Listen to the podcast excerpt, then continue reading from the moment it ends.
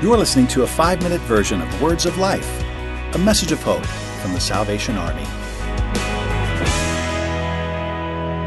We're going to turn our attention to Jeremy and Chan and figure out what church looks like in our in our communities, kind of as we got into COVID and now in our post-COVID world. Yeah. So um, again, we were affected uh, same as everybody else, where it, things immediately as our congregations kind of dispersed and we're at home now in our worship settings.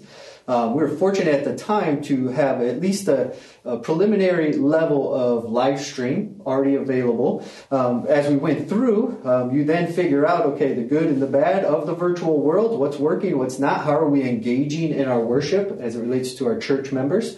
Um, and then not only within the church members, but how are we engaging within our communities? Uh, we had to be creative in making that happen, um, and uh, we had to get a team around us uh, together, brainstorm, become uh, innovative, and uh, create some new initiatives to make that happen. Chan, uh, I am excited that you're here because you are one of our Salvation Army mission specialists. You're actually employed by the Salvation Army specifically to do missional work. Uh, you're here in Atlanta at uh, what we call our International Corps, which on our last episode we learned from Angie. What did your church look like pre COVID, and what's it look like now as we've kind of experienced COVID?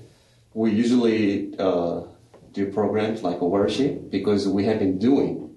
Yeah, but after COVID, we stopped on all in-person programs. Mm. So we have to like virtual worship. But when you have like an in-person worship, as Angie mentioned about we have an English worship, but we translate simultaneously. Mm-hmm.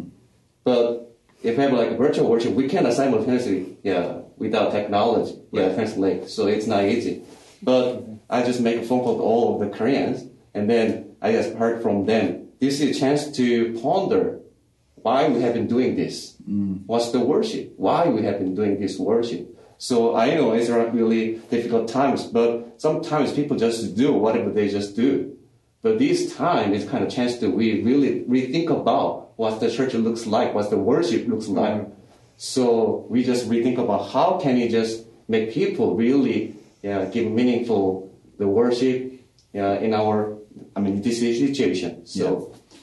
before I came to the Salvation Army or a time in between, I was attending a mega church here in Atlanta, and I absolutely loved it and they had uh, you know online services and all, all, all the options that, that I needed, but I was missing a connection. Mm-hmm. So although uh, it was great and I loved it, there was no connection. So when I thought about COVID and when we shut down and we say, okay, what now? You know, when we talk about online services, great, but how do we connect with people? How do we fellowship? How, you know, the, a crucial part of our relationship uh, with God is the fellowship with other believers, with other Christians. So how do we keep that mm-hmm.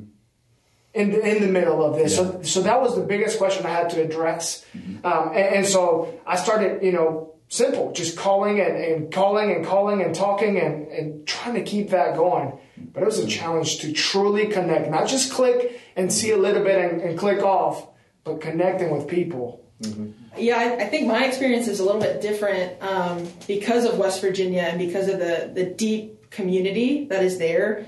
Uh, as soon as COVID hit for us, it was like a shot of adrenaline in, in the arm for me. Like uh, people were comparing it to Christmas, and I was like, "Are you crazy? Like this is Christmas on crack. Like this is what we're made for. Like let's go." And so instantly, our corps mobilized, and mm-hmm. uh, we we fought that because we saw some of that roots of depression and some of that. And I just said, in the name of Jesus, no, we're not going there.